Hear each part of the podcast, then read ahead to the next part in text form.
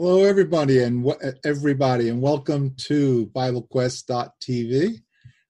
Welcome to the Tuesday edition. We're glad you're able to join us today. Um, I just had a couple of technical issues. I apologize for that little hiccup. Joining me today from Gettysburg, Pennsylvania is Scott Smeltzer. Hi, Scott. How are you? Hi, Drew. I'm doing well. How are you today? Doing very good. And also from Gettysburg is Stephen. Hi, Stephen. Hey, Drew. Welcome, everybody. And from Exton, Pennsylvania is Jeff Smeltzer. There's Jeff. Jeff, you coming in? You're going to say hi? Yes, I am coming in to say hi. Okay, great. And Noah's with us also, our webcast engineer. Welcome, everybody. We're glad you're here. And I'll go ahead and apologize in advance. I'm on the uh, upswing from a cold, so if I sound like that today, uh, that that is the case. So I apologize in advance for that. Just, if you're going to sneeze, cover your mouth. I don't. We don't want to give anyone in the audience that cold. That's right. Thank and we don't want to give their computer the virus. oh, very good, very good. Nice. Um, if you're coming in through the app, obviously you already know this, but use the Q&A box to text in your questions or raise the hand, raise your hand with that little hand icon and let us know if you want to come in with using phone, your uh, audio rather on the on the computer. And coming in through Facebook, then just leave your comment or question in the comments below and we will do our best to get to that promptly. Okay, so let's get really this one's this one's going to be a tough one, guys. I don't know if you can really give us a good answer on this. I, I don't remember where this oh it came from Victor a couple weeks ago maybe. Where did Solomon inherit all the gold for the for the temple? And Jeff, I think you are muted. I am. now you're not. I was. There you go. So, so Jeff, where did all that gold come from? Or Scott, where did all that gold come from? That uh, Sol, did he inherit it? Did he steal it? Did he find it? Somebody had a text on this. I, I, think we said that'll be answered rather quickly. Somebody mentioned a text. I don't remember which text. I'm trying, I'm trying to get well, one of the things. One of the things we do know is that David, the king before him, helped a good bit in making preparations for the temple, and part of that was in gathering a good bit of the supplies for the temple. Um, it's uh, trying to find the reference here real quick. Um, if you look at First Chronicles 29, uh, 1 through 9, uh, you've got a summary of offer- free will offerings made from the people of Israel for the temple, um, including, uh, down in verse 7, they gave for the service of the house of God 5,000 talents and 10,000 darics of gold, 10,000 talents of silver, 18,000 talents of bronze, and 100,000 talents of iron my understanding is a talent it was about 75 pounds. That's a lot of precious metals. So, and we know, and that you're talking about the people gave that, right? The, That's correct. And we know where they got that from. Egypt. Well, yeah, uh, some of it may Egypt, have still been take, around from Egypt. They took a lot of gold and valuables from Egypt, so that's one source, right? Uh, yeah, and it's also notable that David was a man of war. Uh, Israel uh, had conquered a lot of their enemies during that time. I suspect they would have plundered their enemies at different points during David's reign, um, and that would have been to some extent distributed among the people. Was Jeff, David, a comment? Was, was David the first king, or was it Saul who they? Somewhere the reference says that they took ships to go to, and I can't pronounce it. Ophir. Yeah. So in First Kings chapter ten, verses twenty-one and twenty-two all King Solomon's drinking vessels were of gold, and all the vessels of the house of the forest of Lebanon were of pure gold. None was of silver. It was not considered valuable in the days of Solomon. For the king had at sea the ships of Tarshish with the ships of Hiram. Once every three years, the ships of Tarshish came bringing gold and silver, ivory and apes, and peacocks. And I was thinking this was the passage that would go ahead and identify Ophir as one of the places from which uh, the gold came, but I'm missing that right now as to where that reference was. So I have to look that yeah, up. I think it was earlier than Solomon that ships were going to Ophir. I could be wrong. Well, it's back up in verse 11 of 1 Kings 10. Also, the ships of Hiram, which brought gold from Ophir, There it is. brought in from Ophir a very great number of almug trees and precious stones and so on. And then it goes on and discusses the gold at length in the next several verses. Uh, so, Ophir, if I remember right, was down in what would be modern day Saudi Arabia, in the, in the uh, Arabian Peninsula. Grab a map real quick. While you're doing that, um, did I hear you say Just real quickly on the map? gold didn't have that much value at the beginning at that time? Silver. They were saying silver. No. Oh, Silver. silver. Okay. Silver was not regarded as valuable. They had so much gold as why bother with silver? And 3,000 talents of gold, if say roughly 75 pounds per talent, 225,000 pounds of gold just in, in that reference. I'll pull up a map here in just a second. Ophir, there are two regions in, in a map on a map that I have in the old um, Baker's Bible Atlas.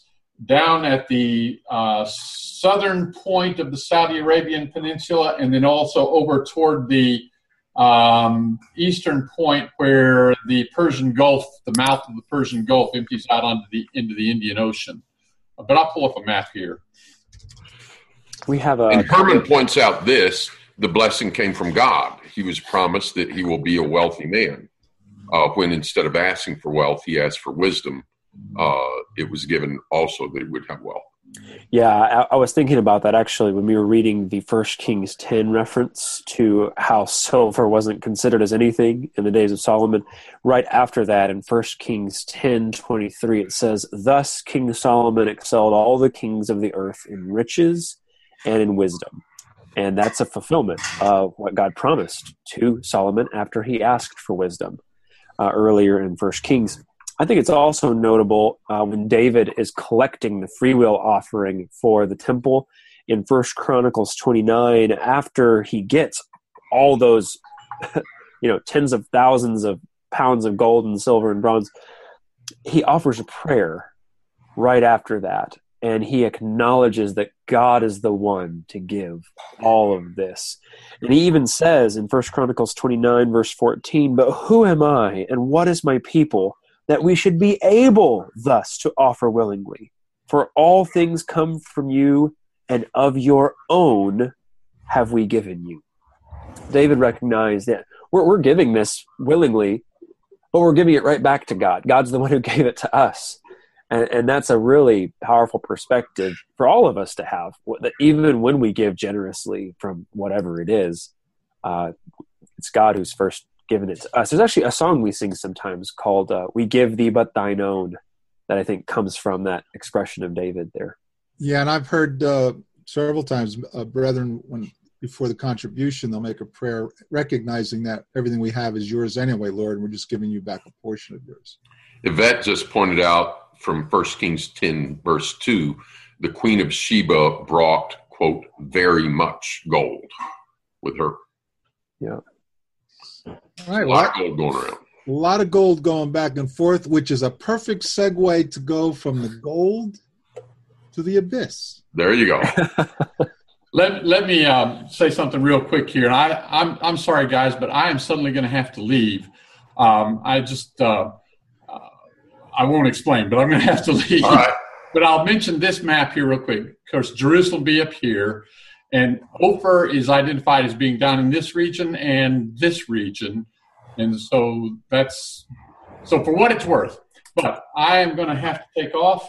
And so, Lord willing, I'll see you all next week. All right. Take Yeah, care, Jeff. Take care, Jeff. Which brings came up a that said- program note. After these first two questions, we were going to go to Jeff to discuss a lecture he did uh, last week at SITS, SITS conference, uh, and Jeff is not here. So, audience, uh, if you've got a question about anything, be a real good time to send it in. But we do have another question here, and Drew, you want to Yeah, take us me- to that one? Yeah, it says, um, I just had a couple of Jehovah's Witnesses stop by. They alluded to the fact that G- after Jesus died, he had a, a job to do throwing Satan to the earth. They, the Jehovah's Witness, quoted a verse from Revelation 12. Because of this, Satan cannot be in the abyss. if he wasn't on the earth, people would not be in sin. I think they were throwing me so- somewhere else as I had asked how they explained the kingdom hasn't come yet because Jesus said his kingdom would come when he sat at the right hand of God, which is where he is now. Um, so I guess my question is this: At what point was is Satan thrown into the abyss? Uh, that question. That's the first time I read it. I've heard you guys reading and talking about it before, but I just read it, and as I'm reading it, I'm a little confused as to what the questioner. Uh, it, it's a good question, but I'm I got confused back and forth who's saying what and when. So maybe you can start off by so the Jehovah's Witnesses. Yeah, it sounds like she was bringing up. In fact, let's look at it in Revelation 12, and we'll see the point she was making. And um, I'm not sure why they You're did. talking about she, the question of joy. Joy was Yes, okay. So she would have been making the point that the kingdom came when Christ ascended to the right hand of God. So look at Revelation chapter 12. We'll just start with that. Revelation 12 a great sign was seen in heaven a woman arrayed with the sun, the moon under her feet, upon her head a crown of 12 stars. She's with child. She cries out, travailing in birth and pain to be delivered. So we see a pregnant woman. And then we see something else. What do we see in verse 3? Another We sign see appeared, a sign, great, a great red red dragon. dragon with seven Yeah, heads great red and dragon. horns. Now, if if there is a pregnant woman about to give birth and a giant red dragon, we would kind of like them not to be in proximity. And yet, that's where there is. And not only has the dragon noticed a woman, he's got a purpose.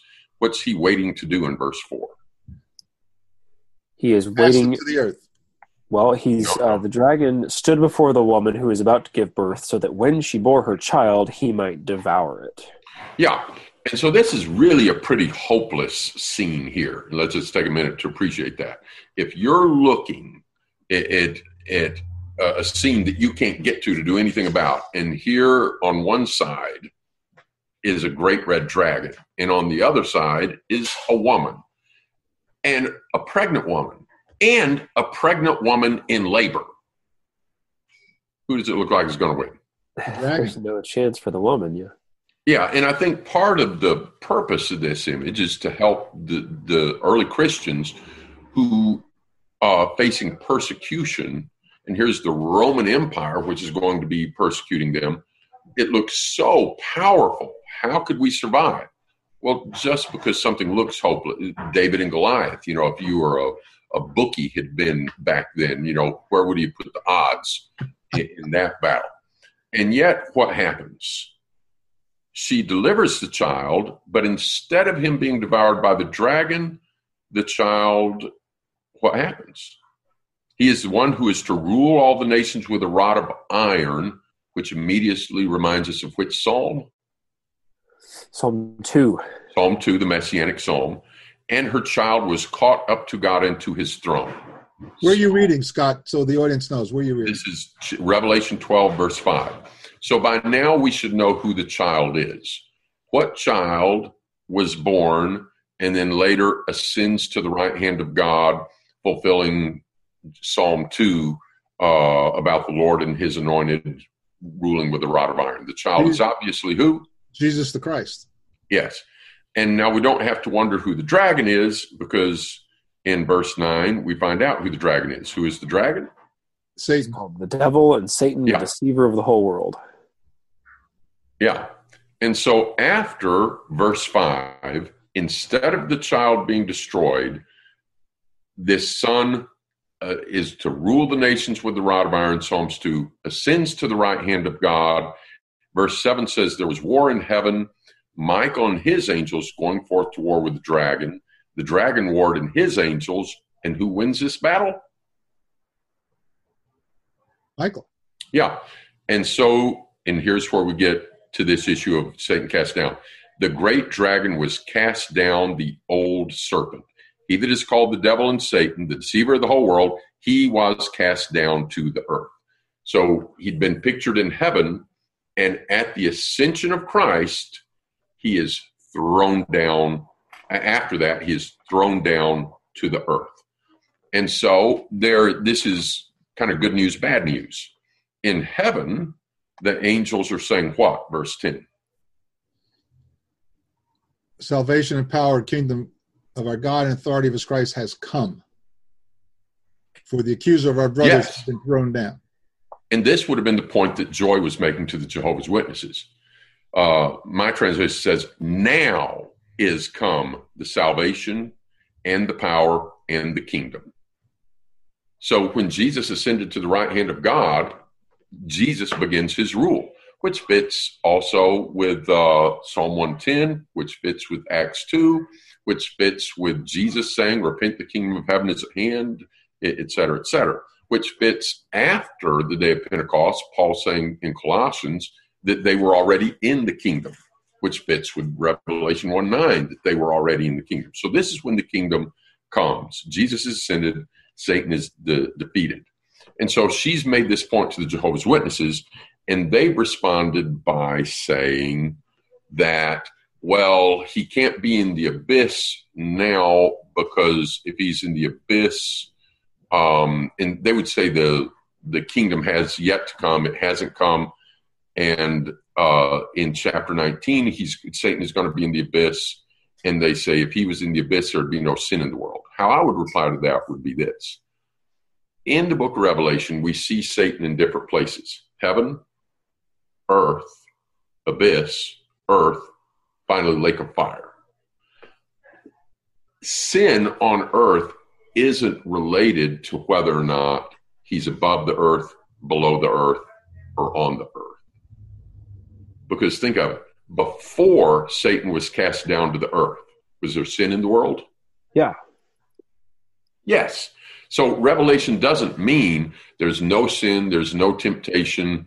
No, there's sin and temptation. That's why Satan is described as the accuser of the brethren. What's he accusing the brethren of? Sin. Sins. Yeah. What did he want Adam and Eve to do? Sin. He's a tempter. But and of course we shouldn't think of this too geographically. This is this is a figurative book. His power, his power over us is dethroned. He before the death of Christ, physical death and spiritual death had not been conquered. On Friday, Jesus made the way out of spiritual death. On Sunday, he made the way out of physical death. Satan I shouldn't say dethroned because he wasn't on a throne, but he was he his power over us of death is gone. His right to accuse us is gone. Stephen. And, and I think also uh, Hebrews 2 helps with this because it talks about that power of death where it says uh, Hebrews 2.14 uh, Hebrews 2, chapter 14. Since therefore the children share in flesh and blood, he, that is Christ, himself likewise partook of the same things, that through death he might destroy the one who has the power of death, that is the devil, and deliver all those who through fear of death were subject to lifelong slavery. So here Beautiful. it talks about it, it is Jesus' death that destroys the one who has the power of death. And again, it doesn't mean that Satan is somehow Right. now gone after Jesus' death, but there was a power that Satan had through death. And when Jesus died, he snatches that power from Satan, uses his own weapon against him, and then, of course, he's raised from the dead um, to defeat. And we have we have language in Daniel and in Revelation that th- this beast and this horn that there was it was given range to make war against the saints. And if you think about the book of Job, to an extent, uh, was Satan allowed to kind of make war against Job? There were certain limitations on it, but he was he was allowed to do that. Um, and he was allowed to do this other. And while he did that, he was deceiving the nations. In fact, the tra- the uh, um, riding back and forth between one of the Roman governors and one of the Roman Caesars, uh, or one of the Roman emperors, uh, Trajan and Pliny, is very interesting because they are talking about if Christians will worship Caesar and worship the gods and curse Christ, they should be forgiven. You know, if they'll repent, they should be forgiven. So everything was just upside down. In Revelation 20, it's he's restrained, he, he's locked in the abyss and chained so that he cannot do what he had been doing in the deceiving nations that way. But he's not thrown into the lake of fire yet. His allies that he had been using had just been thrown into the lake of fire. He wasn't. Instead, he's chained up. You know, if your neighbor has a pit bull that's been running around loose and then he chains him up, doesn't mean that you still can't get bit if you go over around the chain. Drew.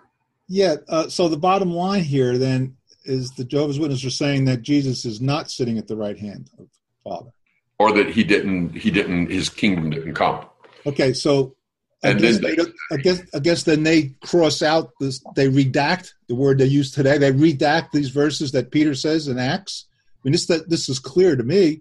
Acts two, thirty two. There, there, there are a lot of things that are misrepresented by the Jehovah's Witnesses. This would be one of many, many, many, many.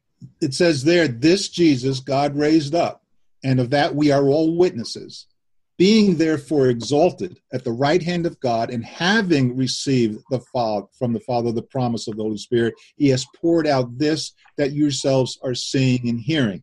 Here's the key: you can't see Jesus up there and sitting at the right throne because it's spiritual and He's in heaven.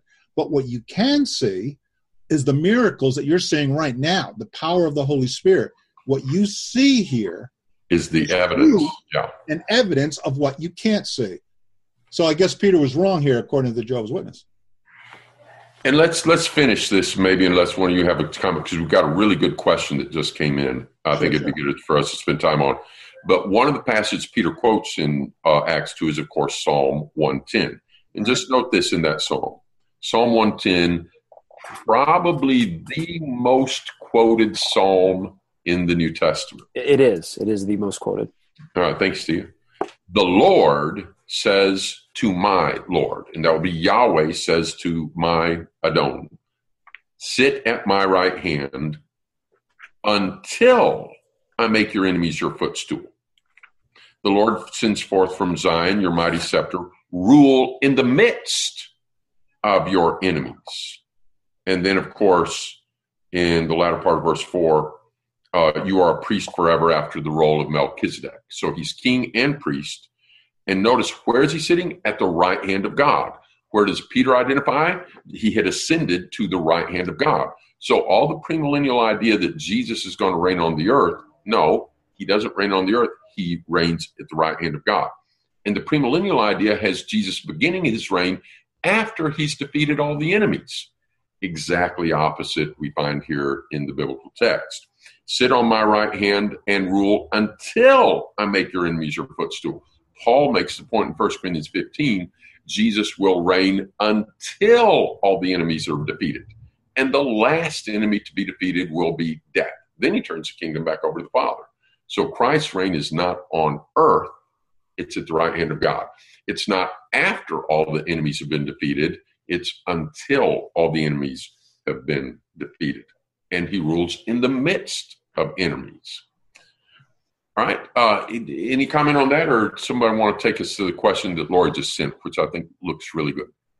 Yeah. So Lori Good. just submitted a question, uh, and she asks uh, It seems like different stages of life make us prone to some unique temptations. We often talk about the temptations teens and young adults face, but could you discuss some of the temptations that may be extra difficult to deal with in middle and old age? That really is true. There's lots of times where we talk a lot more about what young people face, particularly, and in some ways, rightly so. We've got a tough generation uh, right now that kids are growing up in. But the Bible does address uh, some other challenges that uh, certainly come up the older we get. What are y'all's thoughts on that? Uh, I'll, I'll, Scott, I want you to deal with that, but uh, let me just add something to it since I'm the oldest one here at the table. The temptations you have when you're younger don't go away. You still are tempted in older Right. age, but there's more added. yeah. yeah, that, that's you know, f- flee youthful lusts uh, is the passage there in Timothy, and those have to be fleed uh, from. Fleet is that the right? I'm not sure I used the. Fleed? I'm not sure the passage. Flew. And, uh, well, and They're clarify, be avoided at whatever age we are, and they- they're especially prone for the youth. But they're, I think it's a good point that a lot of things are still tempting uh, to people when they're older, but then there's a new set of temptations come along as well. So, what are some of those things that what are some? Let's think of some biblical characters who maybe started off well and later didn't do so well. Well, Solomon is certainly one of those. I think we see.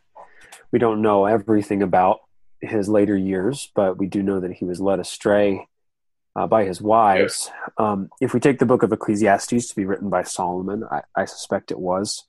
Um, it is interesting that in Ecclesiastes 12, we, we have a poetic description of old age uh, that yes. the author talks about, where he, and that's the passage where he talked to about young people. Remember your Creator in the days of your youth, before the evil yes. days come and the years draw near, of which you will say, I have no pleasure in them. And then he goes into a, a lengthy description of some of the challenges of old age, that just your your body is falling apart and things aren't easy anymore, and um, things are, are, are just more difficult. There's more fear. Um, so that's a, that's think, a process that comes to mind. Yeah. I think one of the temptations of old age, and I'll give you an illustration of it, and then let's think about biblically. How many times have you seen this or heard of this?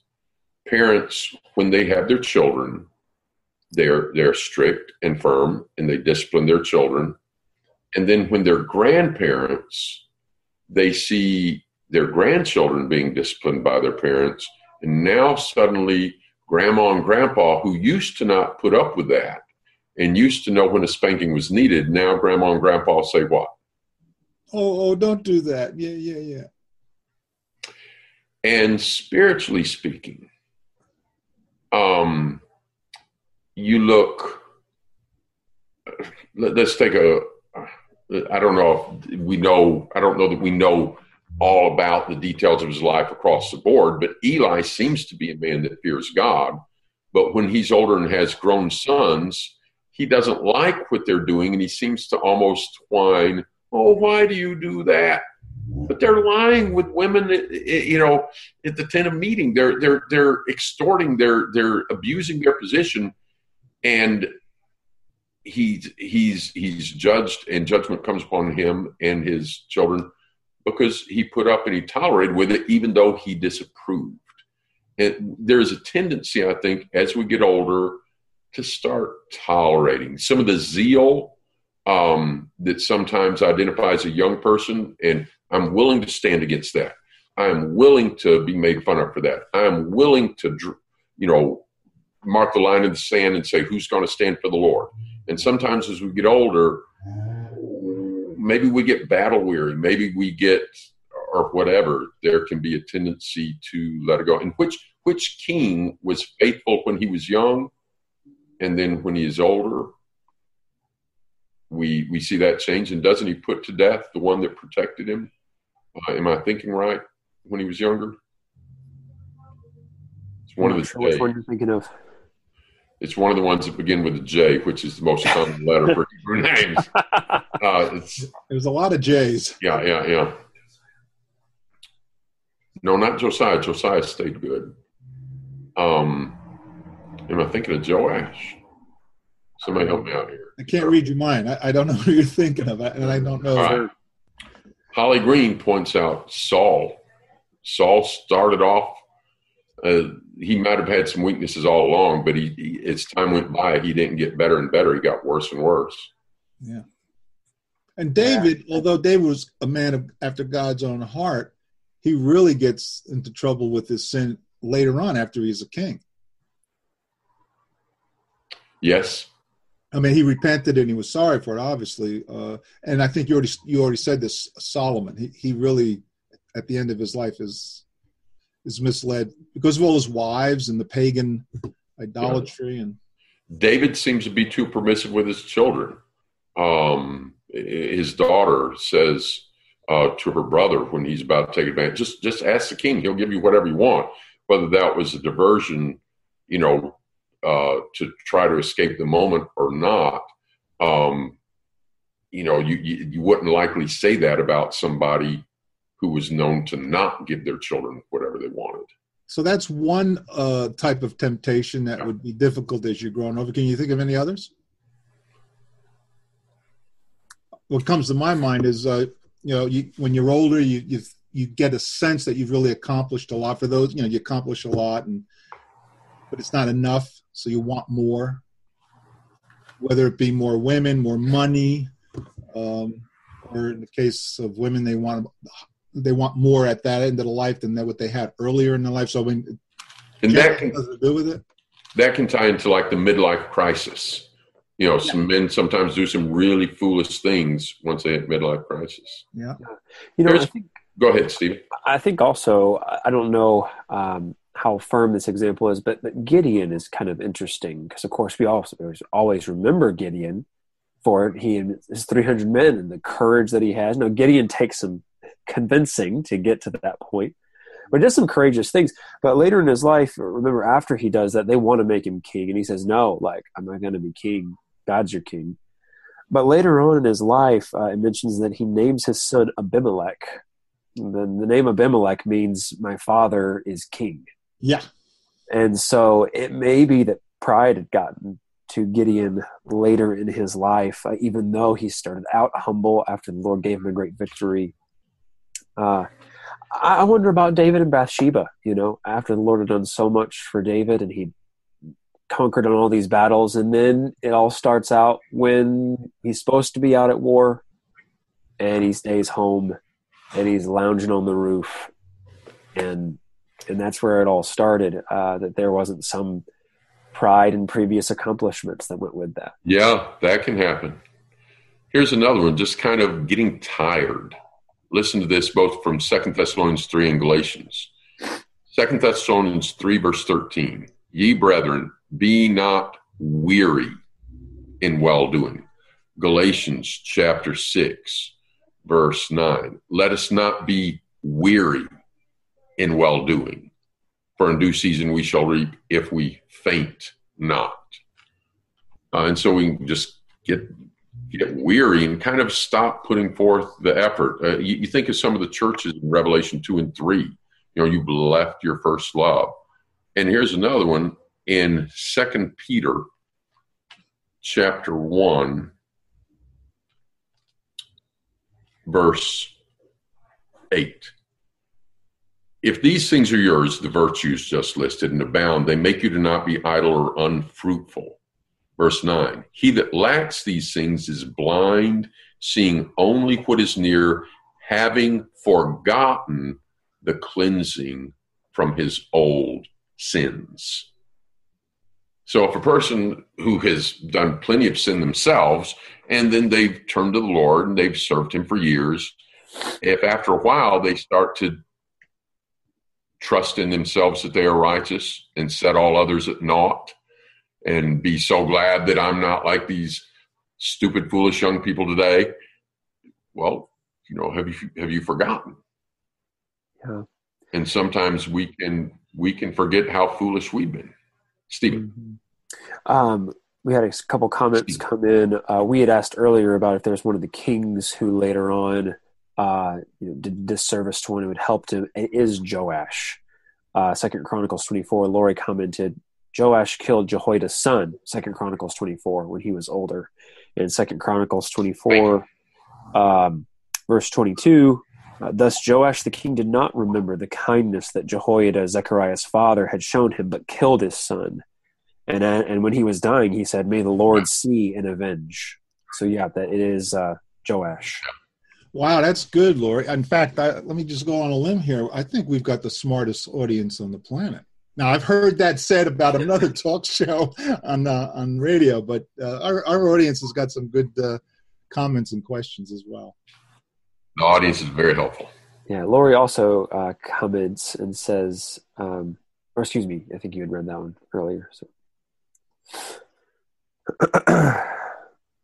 so, guys, uh, let, us see. I just want to add, ask the audience a little bit further. So, we come up with a couple of things because the question was asked by Lori. Uh, could you discuss some temptations that may be extra difficult to deal with in the middle and old age? And we we just talked about two, two or three. Are there other ones you and the audience want to throw out. And you, by the way, on the app, you can also ask your questions and comments anonymously. You don't have to ask so that your name doesn't show up if you feel you want to be anonymous. But are there other ones that we've been leaving out? Okay, Scott, I interrupted you. Go ahead. Uh, along with some of what else we said, just getting looser on doctrine. Just, mm. just a, a, a, not willing to maybe stand where a person needs to stand, or not willing to face a battle that needs to be fought. Uh, I don't mean keeping on being contentious about things that don't biblically matter, but just a tendency, and churches can do this. Um, you know, you if you're starting off and you're like you want to stand for what's right, stand for what's right. But as more and more people come in, the easier thing to do with sin is what? What's the easy thing to do? Compromise. Yeah. I've heard it said, uh, you might hear the term, I'm sure you have. Oh, that preacher was really great in his young years, but he seemed to have lost the fire in his belly. And I think that's what you're mm-hmm. addressing. We, we don't have that fire to get in there and, and confront sin and evil as we used to. That's a major, uh, I think, uh, temptation to give in, compromise.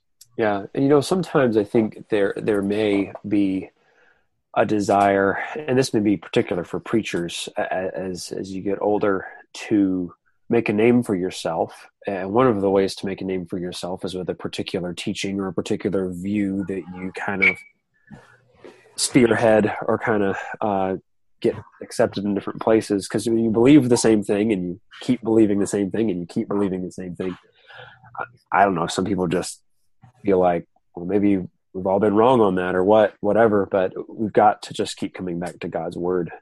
It's um, like what just came in from uh, Cassie Cassandra. It says, like to compromise when a close family member or friend is in a particular sin. We'll put up with, you know, we won't put up with sin until all of a sudden it might be closer to us, and we seem to. Oh yeah, a lot of people seem to change their convictions. You know, when when it was somebody else, they were convicted. They were convicted, and then suddenly, when it's in their family, we have reevaluated that text. A, yeah, you know, like, and, suddenly it's not such a big problem. I got to rethink this one. Yeah, sudden right. There's much tendency to that, Stephen. Yeah, I remember watching a, a YouTube video a sermon about uh, someone who had just changed their stance on homosexuality, and they went into all these biblical reasons that they mm-hmm. thought it was okay and how they changed their mind on Romans one and this and that, and then toward the end of the sermon, they talked about how their son had come out as being homosexual. I was like, well, there you go. That, that's yep. It's later in the sermon, but I suspect that came first, and then the changing of the mind on these clear biblical texts. Yeah. Uh, Dana also brings up, what about losing your love for the lost? Losing. I'm sorry. oh yeah. What about losing your love for the lost? Mm-hmm. Yeah, because it takes effort and work. Yep. You know, that's one thing I appreciate about Paul. It's interesting that we have snapshots from different times in Paul's life. And of course, he comes to the Lord. I'm not sure exactly how old he is when he's converted, but um, in Damascus, he's already proclaiming the gospel, you know, after his conversion. And, and even to the end, you know, Second Timothy, right. you just see him contending and trying to train Timothy and help him out. And he just doesn't slow down even when he's in right. prison. Right. And there's a there's an unquenchable zeal about Paul that is, I suspect, one of the reasons the Lord chose him to write so much of the New Testament that we can just see that. So, so he didn't he didn't outlive his uh, command where he says, "Don't grow weary." He lived it. Yeah. You know, there's a song, and it has Stephen. I'm sure you'll recognize the the song quicker than I will. The idea of, Lord, let me never ever outlive my love for thee. Yes, it's the very oh. last phrase of "O Sacred Head," um, and it says, um, "Oh, oh." Um, trying to remember the beginning of the line. Uh, well, the the last verse is, um, "What language shall I borrow to thank thee, dearest friend, for this thy dying sorrow?" Thy pity without end. Oh, make me thine forever. And should I fainting be, there you go. Let me never, never outlive my love for thee. And of course, that song is helpful because, well, how do we keep that zeal? Well, Right, right. remember Jesus' suffering and let that continue to motivate our love. And notice the word there, and you know, should I fainting be? And that's exact warning there in Thessalonians and in uh, Galatians. Yeah. Be not weary in. Well, I guess it didn't use the word faint, but uh, be not similar idea. Be not weary in well doing. Although it may be in the Old King James, uh, faint not in doing good. I think that might be Maybe, maybe so. an addition there. Yeah. But that is the idea: is that we we get weary, we we, we faint in doing good, and As we get older, you're talking about as we get older and Mhm. yeah, and it can, certainly in any age we can face discouragement, but uh, when our bodies are not cooperating as much, and just we've seen a lot of years uh, of of battle, it, it can be easier to to grow weary. On this comment, to compromise when a close family member or friend is in particular sin, in the illustration about the person whose son had become homosexual, uh, we, we go back to Eli, and he disapproves. Why do you do such things? But the text says he did not restrain them, and that was that was the the accusation Lord brings against him. You he did not. It, it's one thing to really take a stand against something, and it's another thing to sit back in inactive disapproval. And uh, you, you think of uh, even when David, um, when Absalom dies, which of course he was saddened over, but you remember what Joab said? He said, you know, so all of your friends, you, you would have rather all of your friends have died than your enemy to have died the way you're acting. Yeah, that's a powerful section there. You know, something else that can happen uh, is to become more set in your ways, Oh, yes. and that if your ways are good, that can be a good thing. Yes. But if your ways are just a preference, that can be a bad thing. Um, and this is, of course, what every generation kind of faces. The younger people look at the old people and say, "Oh, you're just so old and set in your ways," and and there's a temptation for younger people to just reject wholesale the ways of the older generation because they're well, that's just their old fuddy-duddy ways. And there has, has to be on the part of both generations Yes. willingness to come back, examine what we're doing, why we're Right. doing it, study the word, and stand in the word, even if it's something you've been practicing for a long time and you realize you're wrong about it. Um, that was one thing I really appreciated. We got to see a man uh, yesterday, 89 years old, uh, Yeah. obey the gospel, and he could have easily just said, "Well, I've been doing you know things this way for a long time now," and but he was willing to Uh-huh. changes he needed to make in his understanding of things, and he wanted to to be baptized. And, So, and uh, uh, so In fact, a, a few weeks ago on a different topic that he was kind of confused on, he, he said, I'm confused. This other topic said, I believe this other thing for 80 years. And there's not many people I've, I've studied with who had believed something for, for, for 80 years. Um, but for us to remain, like you said, Stephen, open, uh, searching the scriptures is what they did in Berea. And it doesn't say the Bereans were young and needed to search the scripture. You know, whatever the age they were, they needed to search. And having that receive with meekness the implanted word. Because you hear, I've heard statements like this. You guys might have too. Well, I've been preaching for 20 years. Well, I've been preaching for 40 years. Well, I've been a member for, for 40 years, and I've never, s- a- a- as if that makes something right or wrong. Well, I've heard the term, and I'm sure you have too, where it's someone will say, "Well, you, uh, uh, what is it? A leper can't change its spots, so that people can't change." Well, that 89 year old man disproves that one. Yep. Mhm. That's powerful, and, and just I think one of the things that's just interesting about every stage of our life is there's going to be unique temptations to each stage of our life, and there's going to be unique benefits to each stage of our life. Our Mhm. culture right now kind of worships youth, and really everybody wants to look young and, and act young and all these things.